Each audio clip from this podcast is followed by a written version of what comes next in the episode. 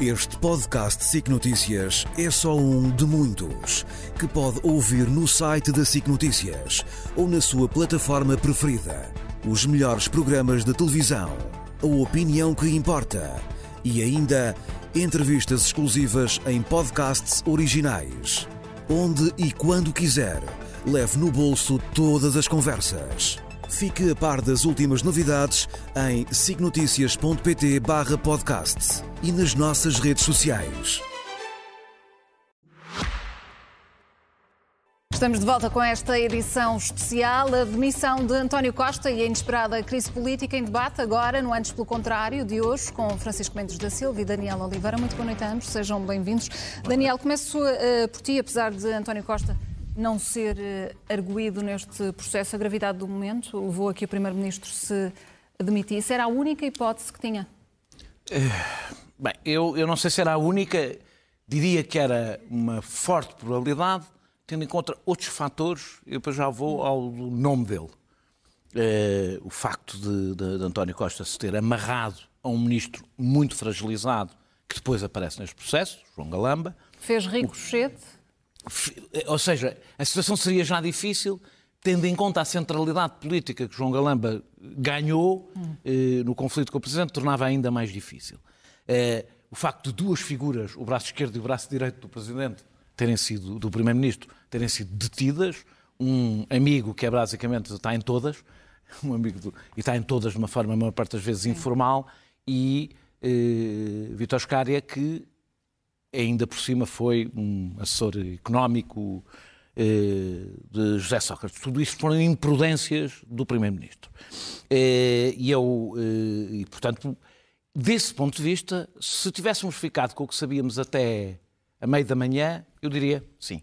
Só que há um outro debate que eu me recuso a fazer, dizendo apenas que era inevitável, hum. que tem a ver com o nome, aparecer o um nome como apareceu de António Costa. Eh, eu, como cidadão, quero saber o que é que significa desbloquear procedimentos. Exatamente o que é que significa. Eh, quero saber o que, de que é que estão a falar. Quero saber qual é a solidez desta suspeita. Eh, porque depois de buscas em São Bento e de um primeiro-ministro se demitir, não há segredo de justiça. Isso não existe. Aliás, o segredo de justiça não é obrigatório, portanto, não existe, não pode existir. Isto tem um impacto na vida política que nós temos que saber e não é pela comunicação social com fugas do processo, é através da Procuradora-Geral da República. Eh, eu, na noite em que José Sócrates foi detido aqui neste, neste não, ele não foi detido aqui neste Sim, estúdio. mas estavas aqui E até nem acho que nem foi neste estudo, acho que ainda, está, ainda, ainda foi nascido, mas não interessa. Eu, na altura, lembro de ter dito vagamente, mais ou menos, que aquele ia ser um dia muito importante para a Justiça, porque era um teste. Era um teste à política, seguramente, antes de tudo, mas um teste à justiça. Passou quase uma década e eu acho que podemos dizer que o teste foi redondamente chumbado. Eh, porque corremos risco de várias coisas não serem, não serem julgadas. Eh, eh, eu, depois do espetáculo que assistimos nas sedes do PSD há muito pouco tempo, observando que a Polícia Judiciária, por uma razão também que o Ministério Público também tem que explicar, não esteve envolvido numa, num crime, que é um crime de natureza económica, onde uh, o conhecimento está na Polícia Judiciária. Eu, o que me faz aqui impressão, isto é muito mais grave, de um certo ponto de vista, do que foi com, com José Sócrates. Eu vou, eu vou terminar. É mais grave do que foi com José Sócrates, no sentido. José Sócrates era um ex-primeiro-ministro. Nós estamos a falar de um primeiro-ministro em, em exercício, em funções, que cai por causa de um parágrafo de um comunicado vago, um parágrafo vago, Ora, isto não é uma, isto é uma questão de regime. Eu não é por causa deste governo ou de outro governo qualquer. É, nós temos que perceber que precedentes é que estamos a abrir quando um primeiro-ministro, o primeiro-ministro podia cair por outras razões, relacionadas com este processo. Mas quando cai por esta razão, quando se demite por esta razão, num parágrafo de um comunicado que lança uma suspeita vaga que nós nem percebemos o que é que é. E isto não pode, não pode mesmo ficar aqui, independentemente agora dos cálculos políticos que vamos fazer a seguir sobre o futuro. Isto é uma questão de regime que tem que ser resolvida, que tem que ser resolvida de uma forma simples. A Procuradoria-Geral da República tem que explicar de que é que o Presidente é, do que é que o Primeiro-Ministro é realmente suspeito e com base em que, não havendo, evidentemente, segredo de justiça, uma coisa que tem este impacto político, não só no Primeiro-Ministro, até na credibilidade do país eh, para fora. Francisco, perguntar se este é um dia negro para a política e se este parágrafo do comunicado da Procuradoria-Geral da República é suficiente para a queda de um Primeiro-Ministro e de um Governo. Uh, boa noite. Antes de mais, eu queria fazer só, dizer só uma coisa. Eu, uma das pessoas que tem estado a prestar eh, declarações neste processo é advogado no escritório onde eu também sou advogado e, portanto, é meu colega. E apesar de nós aqui estarmos a discutir mais a evolução política, as consequências a nível do governo que este caso gerou, eu entendo que os uh, telespectadores têm o direito a esta minha declaração de interesses. Dito isso, o que é mais curioso no Neste dia é a total contradição que há entre a displicência que o Primeiro-Ministro sempre uh, manifestou nestes temas e a decisão que tomou. Porque o Primeiro-Ministro ficou conhecido por, e eu acho que isso é um dos principais legados, talvez o pior legado que António Costa tem. Que talvez tenha sido um pouco agora mitigado com esta decisão. Mas António Costa, ainda no início do ano, lembram-se de uma entrevista à Visão, em que ele dizia que, que, que dizia que isto ia habituem-se que vai ser quatro, vão ser quatro anos. E para além disso, dizia que as pessoas estavam totalmente desinteressadas dos casos e casinhos, dos casos das justiças, que as pessoas não se interessavam, as pessoas queriam saber do dinheiro no bolso, como se as pessoas não percebessem que este tipo de casos. Como se não fossem exigentes. Como se não fossem democraticamente exigentes. Isso, essa, essa displicência de António Costa foi sempre uma das suas marcas d'água, uma das suas piores marcas, uh, marcas d'água. Depois, aquela ideia também que ele sempre tinha de que Uh, ser arguído não significa nada. É um estatuto de defesa. É verdade, mas ninguém é, ninguém é constituído arguído sem, arguído sem haver uma suspeita. E, portanto, membros de governo que eram constituídos arguídos uh, tinha, a sua, tinha a sua relevância. E depois aquela displicência que também se nota naquilo que o Daniel já disse. Não é o facto de António Costa ser amigo de quem é. Todos nós somos, temos muitos amigos e nós não somos responsáveis pelos que os amigos fazem. A questão é que António Costa colocou o seu amigo de uma forma uh, pouco democraticamente informal a tratar dos principais casos, dos principais negócios do Estado. E, portanto, não podia, uh, não se pode queixar de, havendo qualquer tipo de suspeita sobre esse seu amigo e sobre o seu chefe de gabinete, que é provavelmente de todos os cargos de nomeação dele, de nomeação pessoal dele, aquele de maior confiança pessoal e política, não se pode queixar de, eh, das suas escolhas e dos efeitos que elas têm. Agora, também devo dizer... António Costa também disse que aquilo que tinha aplicado para ministros e ex-secretários de Estado não se aplicava a si mesmo, não é? Como primeiro-ministro tinha uma responsabilidade não. acrescida. Não, o que eu acho que se aplica a ele é por aplica-se a ele por maioria de razão aquilo que se devia ter aplicado aos outros. Quer dizer, porque um secretário de Estado, vamos lá ver uma coisa. Uh, Miguel Alves, se calhar já ninguém se lembra, mas era secretário de Estado adjunto do primeiro-ministro foi nomeado pelo Primeiro-Ministro, seu secretário de Estado adjunto, já depois de ser arguído em processos. E, e na altura falámos aqui na SIC Notícias dessa, dessa displicência. Mas agora deixem-me só. Quer dizer, isto é contraditório com esta, com esta tomada de decisão de António Costa.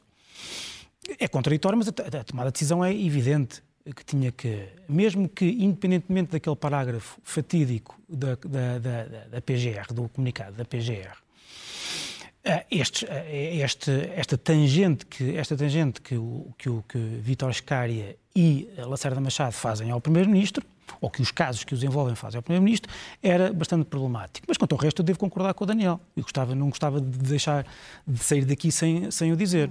Não que eu goste de defender António Costa, mas gosto de defender o Estado de Direito. Eu aqui não estou a defender o António Sim, Costa. Sim, claro, claro, mas eu gostava de sublinhar isso. Não estou, já, sei, já sei como é que depois vai ser os comentários. Estás a defender o António Costa. Não estou nada a defender o António Costa. Estou só a dizer o seguinte. O, o, aquele, aquele, aquele ponto 3 é vago e ao mesmo tempo é mortífero. Uh, se é para ser uh, mortífero, convinha que fosse um pouco mais concretizado, porque estamos a falar do Primeiro-Ministro eleito democraticamente. Se não podia ser, se não vago, então se calhar não, não devia lá estar. E quando, e quando houvesse de facto a instauração do, de, um, de, um, de um processo no, sob a égide do Supremo Tribunal de Justiça, Ser divulgado mais à frente. De ser, ser divulgado mais à frente. Provavelmente com mais dados. E provavelmente Sim. com mais dados. Mais porque, na verdade, uh, isto tem um impacto constitucional brutal. Tem um impacto constitucional brutal. Permite qualquer procurador agora, fazer cair um primeiro-ministro. A partir de agora. Com uma e frase. Eu, eu, eu, eu, acho, eu, eu achei que, em toda a democracia portuguesa, a decisão mais errada por falta de fundamentação de um Presidente da República foi uh, a dissolução de, do governo de Durão Barroso, ou de, melhor, de, de Santana Lopes, totalmente de forma infundamentada com, com aqueles argumentos a Otávio Machado, que era, vocês sabem bem do que é que eu estou a falar, de hum. Jorge Sampaio. Esta aqui também é bastante problemática, se não mais problemática. E agora, o, acho que o que todos nós esperamos, isto é trágico, mas aquilo que nós esperamos é que de facto haja indícios sérios e provas contra o, contra o Primeiro-Ministro. Senão o que nós, que nós temos aqui imagina é, que António Costa não, sequer é, nem sequer é uma subversão, do, do, uma subversão dos, da, da separação de dizer isto. Imagina é que António Costa dos... não é constituído arguido sequer. Em que estado é que ficou o Ministério Público depois de, simbolicamente, mesmo que o Primeiro-Ministro tivesse que cair por outras razões, o Primeiro-Ministro caiu por causa de uma frase. Estamos a falar de ser constituído arguido, nem sequer estamos a falar de ser acusado. É que António Costa nem arguído é. Deixa-me só já agora dizer uma coisa, só, só, só para concretizar. Porque é que eu acho que é vago? Porque não, não se diz ele está a ser investigado ou está suspeito. Não, diz-se que ele foi nomeado, referenciado, referenciado, referenciado por outras pessoas que estão envolvidas. Se calhar. Para desbloquear. Sim, admito que haja mais alguma coisa do que isso, mas se assim for, eh, foi muito mal redigida, eh, foi muito mal redigida devia ponto ser, 3. Devia ser fundamentado. Daniel, e como se irá agora o PS reorganizar? Quem se pode seguir na liderança do Partido Socialista? A, a questão é que, quer dizer, toda a gente, eh, em princípio, quem segue é Pedro Nuno Santos. Eu não estou convencido que Pedro Nuno Santos não venha a ter adversários, pode vir a ter. Que podem porque... ser quem? Ana Catarina ah, Mendes? Eu aí acho que a lista é grande, nenhuma delas me parece posicionada, mas é o que acontece quase sempre nestas coisas. Eu posso me lembrar de nenhuma delas e de repente aparece uma pessoa que ninguém se tinha lembrado e que é, pode ter, até pode ter uma capacidade mobilizadora. Não me parece. Sabes, sabes que estas, coisas, estas profecias também tendem a autorrealizar-se. De tanto falar de Pedro Nuno Santos, o próprio partido está preparado para que seja Pedro Nuno Santos, mesmo que este não fosse o momento em que Pedro Nuno Santos queria fazer. Esperava. É, agora, há aqui toda uma agenda. Eu acho que há dois grandes vitoriosos nesta noite, neste dia. Que são quem? É o Chega, já não vou aqui desenvolver mais, hum. e é, é, e é uh, uh, Luís Montenegro. Luís Montenegro tinha os dias contados, era esperar pelas europeias, se não tivesse um grande resultado, vinha aí Pedro Passos Coelho. Isso acabou. Portanto, foi salvo pelo gongo e não... Ganha aqui um novo fogo. Não, quanto mais não seja, não, não precisa ganhar um novo fogo. Vai a eleições. Hum. Vai a eleições, mesmo que não vá com um novo fogo. E eu não sei se ele vai com um novo fogo e aí eu acho que há aqui dois derrotados que é o Partido Socialista e o PSD. Porque Luís Montenegro e o PSD não são exatamente a mesma coisa. São dois grandes derrotados e essa é a razão que pode levar uh, uh, o Presidente da República a vacilar na decisão que eu acho que inevitavelmente vai tomar. E a decisão tem, tem duas coisas. Uma é dissolver o Parlamento, acho que o Presidente da República não tem nenhum espaço de manobra para não Até dissolver. tendo em conta o histórico de o que disse, de Marcelo mas, Sousa. Mesmo que, não, mesmo que não, não tivesse dito, eh, o governo é um governo desgastado que sem o Primeiro-Ministro não tem qualquer possibilidade de sobreviver, é um governo a cair, que sem a única coisa que unia, que era o Primeiro-Ministro, não. Uhum. Não, há, não, tem, não há, não há qualquer espaço. E outra decisão, uhum. que é dissolve quando e quando são as eleições. E aí há duas coisas que tem que ter em conta. Um, eh, o, o, o Orçamento de Estado, e eu aí acho que o Presidente da República, eh, se o Orçamento do Estado não for agora aprovado, tem que ser aprovado, é, é, a aprovação é dia 29. 29. Se não for aprovado no dia 29, nós corremos o risco de ficar meio ano em duodécimos. Não é dois ou três meses, é meio ano em duodécimos. Portanto, a solução seria aprovar este Seria, seria depois... dissolver no dia 30. Ou seja, dissolver o Parlamento no dia 30, não estamos a, estamos a falar de, de três semanas. E a outra é se dá tempo, e é uma questão um pouco mais complicada do ponto de vista constitucional, mas eu acho não sei se o, PS, se o Partido Socialista vai ter, não tem tido, desde que Costa é candidato, desde que Costa é Primeiro-Ministro, se vai ter primárias. É suposto haver primárias, não tem havido, é Primeiro-Ministro, não tem opositor, etc. Acho que não é, é obrigatório. Não é obrigatório. Pode ser direto. Mas é, diretas. eu duvido, duvido, as, sim, as diretas. É, é, e eu estou convencido que Pedro Nuno Santos vai querer ter as diretas é, para ser eleito. Querer ter o máximo de, de legitimidade. E isso pode ser uma coisa que dura 3, 4 meses. E, portanto, ou seja, isto é, isto é, é, aqui isto parece-me importante. Quanto à luta dentro do, dentro, dentro, do, do, dentro do Partido Socialista, eu não vejo, mas pode ser falta Sim. de visão minha, não estou a ver, eu acho que ele... Não haverá aqui um, um, um. Um opos... Não, um opositor capaz de, de, de, pôr em risco, acho que, vai haver, acho que vão tentar, acho que, acho que há um grupo, há um grupo de pessoas do Partido Socialista, legitimamente, evidentemente, hum. que cria, quer que haja um candidato contra Pedro Nuno Santos. Não sei se o conseguem criar eh, neste momento e ainda por cima o cenário passou a ser pior e não melhor para, esse, para Pedro Nuno Santos será que o, o candidato por parte do PS? Parece-me evidente. Pedro Nuno Santos é o único que concilia aparelho, carisma e vontade. Todos os outros não têm nem carisma, nem aparelho, nem vontade e, na verdade, nem sequer Não têm coragem. nenhum, nenhum opositor que possa Pode haver, desafiar pode Pedro pode haver. Santos? Eu só, eu só fiz esta conversa, posso não estar a ver alguém. Não, é? De Mas outros acho que nem sequer têm coragem de o, de o afrontar. Porque eh, é o que, as coisas são o que são, e se bem conheço os partidos, o que vai acontecer é que aqueles que não gostam muito de Pedro Nuno Santos, os que são soldados rasos, vão-se começar a colar para, começar a conseguir, gostar. para, para conseguirem ser o 25 da lista de Lisboa, ou o 5 da lista de Aveiro, ou quarto da lista de Viseu, ou quer que seja, nós sabemos como é que funcionam os partidos. Os outros eh, vão, se vão se resguardar, vão esperar que Pedro Nuno Santos ganhe o PS, vão rezar para que Pedro Nuno Santos perca o país, que fique a grelhar na oposição para eles virem a seguir. É isto que vai acontecer, porque é isto que acontece sempre em todos, em todos os partidos. Porque em vez de terem coragem de lá ir agora, porque sabem que há um grande risco de perderem, vão-se ficar, vão -se ficar a resguardar. Outra coisa é saber se Pedro Nuno Santos ganha o, o- o país. E eu aí tenho algumas dúvidas, mas gostava, de- já agora, só Sim. 30 segundos para dizer o seguinte. Uma coisa que nós aprendemos neste, eh, nestes anos, nos vários, anos, nos vários atos eleitorais, é que as maiorias são formadas por quem consegue passar uma imagem de abrangência, até se, se quiserem, de mediania, eh, para conquistar aquilo que chamo- se normalmente se chama o centro, seja lá o que isso for. E a verdade, e isso tem, tem, tem, tem um lado negativo, que é a falta de disponibilidade depois do, do eleitorado dessa maioria para rupturas e para mudanças eh, necessárias, mas tem um lado positivo. Tem um lado positivo que é eh, o, o facto de as pessoas eh, eh, privilegiarem uma certa moderação, uma certa, uma certa sensatez contra o radicalismo, contra o dogmatismo ideológico. Se o PS apresenta eh, Pedro Nuno Santos, pode ser uma benção para a direita. A não ser que a direita resolva deitar fora essa vantagem preliminar com que parte, não sendo clara relativamente ao Chega. Porque aí, eh, ainda por cima no Luís, ano Luís Montenegro foi, foi não claro pareceu, na, na não declaração pareceu, que fez esta noite. não pareceu. A, a direita vai ter que perceber que o PS vai dramatizar brutalmente a questão da democracia nos 25 anos, nos 50 anos do 25 de Abril. Porque nós vamos ter eleições muito provavelmente se estivermos muito próximo dos 50 anos do 25 de Abril. Vai ser uma espécie de Pedro Sánchez também a fazer eh, a dramatização. E há um eleitorado que eh, se preocupa com isso. Há um eleitorado que se preocupa com isso. Isso Não é pequeno. e que não é pequeno, e como se viu, aliás, na maioria absoluta que, que o António Costa obteve. E, portanto, se a direita, se a direita não, não, não quiser pensar sequer em valores e princípios, mas se quiser pensar só em estratégia política, se não for clara quanto ao Chega, até com Pedro Nuno Santos perde. Francisco, relativamente ao, ao que se segue à decisão do Presidente da, da República, eleições antecipadas é, é o melhor caminho? É a solução politicamente mais acertada e é aquela que é congruente com o pensamento do Presidente da República tal como conhecemos. Com o Orçamento do Estado aprovado ou Não, não? pá, acho, que, pá, acho que faz sentido aprovar o Orçamento do Estado, até porque depois a direita pode aprovar um orçamento, um orçamento Retificativo. retificativo. Mas Ganhar, o? Presidente da República. Sim, claro, não. Quem ganhar Se pode. ganhar.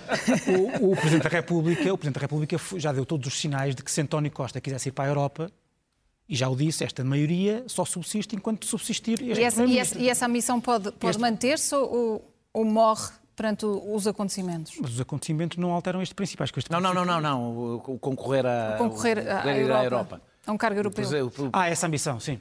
Eh, pensava que era o princípio do. eh, Se há, se há aqui uma morte política, pelo menos no imediato, até ao desfecho deste, deste processo, Até pode ter o resultado se pode contrário. Se ele, não, comprometer. se ele não for constituído arguído, Pois, até mas o, o mas o, mas contrário. o problema é ser- que o próprio diz, mas o problema é que o próprio Primeiro-Ministro disse, os, os, os, os processos judiciais em Portugal não tendem, os processos criminais tendem a não ser eh, curtos. Daniel, para, para concluir, há pouco eh, referiste eh, que havia dois eh, problemas. Falaste no Orçamento do Estado, não falaste do segundo. Que eu Não, suponho- era, os que era, se- era o tempo para o Partido Socialista. E, e relativamente ao PRR, pode ser aqui um problema também? Sim, está ligado ao orçamento, não é? Ou seja, é- é- eu, eu acho mesmo que não devemos juntar. O Partido Socialista não perdeu a legitimidade, por assim dizer. Ou seja, o que é que eu quero dizer com isto? Esta maioria não cai, este governo não cai por estar pela oposição na rua, por pessoas a exigir a demissão do governo, por, por- por- pelo Presidente, pelo Primeiro-Ministro ter concluído que já não tinha uma maioria para governar. E isso mudaria as coisas. Como não é por isso que este cai, que aquele cai, não mudaram as condições para aprovar um orçamento e para deixar as... Agora deixa-me só, para deixar as coisas bem preparadas, deixa-me só falar de uma coisa que falou o Francisco. Rapidamente. Vou, vou, vou ser rápido. Eu acho que estas eleições vão acontecer da pior... Não podia haver pior fim para este governo. E não podia é haver fim, não é para o governo, não é para nem estou a dizer aquela coisa, ah, é a forma como as pessoas veem. Nós podíamos ter, imaginando que o governo chegava ao fim, hum. Pedro Passos Coelho chegava à liderança do PSD, como estava planeado que, que, acontecesse, e tínhamos um confronto entre Pedro Passos Coelho e Pedro Nuno Santos. Tínhamos um confronto que até podia ser polarizado, mas era polarizado em termos de alternativas políticas, que é, uma, que é saudável em democracia. Sim. Alternativas políticas claras. Como temos, como temos um líder do, PS, do PSD fraco, vamos ter um chega a, com, num ambiente ideal para crescer. E, portanto, tem que... Corremos o risco destas eleições poderem não ser conclusivas? Não, são sobre duas coisas. Vão ser sobre duas coisas. A esquerda a mostrar o perigo do Chega, real, e a direita a tentar mostrar que o Partido Socialista é corrupto, porque foi esta a história. E, portanto, vamos ter uma campanha que não vai discutir, porque corremos risco de ter uma campanha que, em vez de discutir o país como seria uma campanha de Pedro Nuno Santos e, e Pedro Passos Coelho, alternativas para o país, vai estar a discutir aquilo que não diz, hum. que não vai Uh, não, não vai não clarificar vai um caminho com que o país político. avance nos, nos, diferentes setores, Exatamente. seja na saúde, na educação. E, portanto, eu lamento que o Governo tenha, eh, tenha, tenha caído desta forma, independentemente do que se pensa de António Costa. Eu até acho que o António Costa, neste momento, já só estava a fazer gestão hum. cotidiana, não estava a fazer mais do que isso. Daniela Oliveira, Francisco Mendes da Silva, boa noite a ambos e obrigada e até para a semana. Este podcast SIC Notícias é só um de muitos que pode ouvir no site da SIC Notícias ou na sua plataforma preferida. Os melhores programas de televisão, a opinião que importa e ainda entrevistas exclusivas em podcasts originais. Onde e quando quiser, leve no bolso todas as conversas. Fique a par das últimas novidades em signoticias.pt/podcast e nas nossas redes sociais.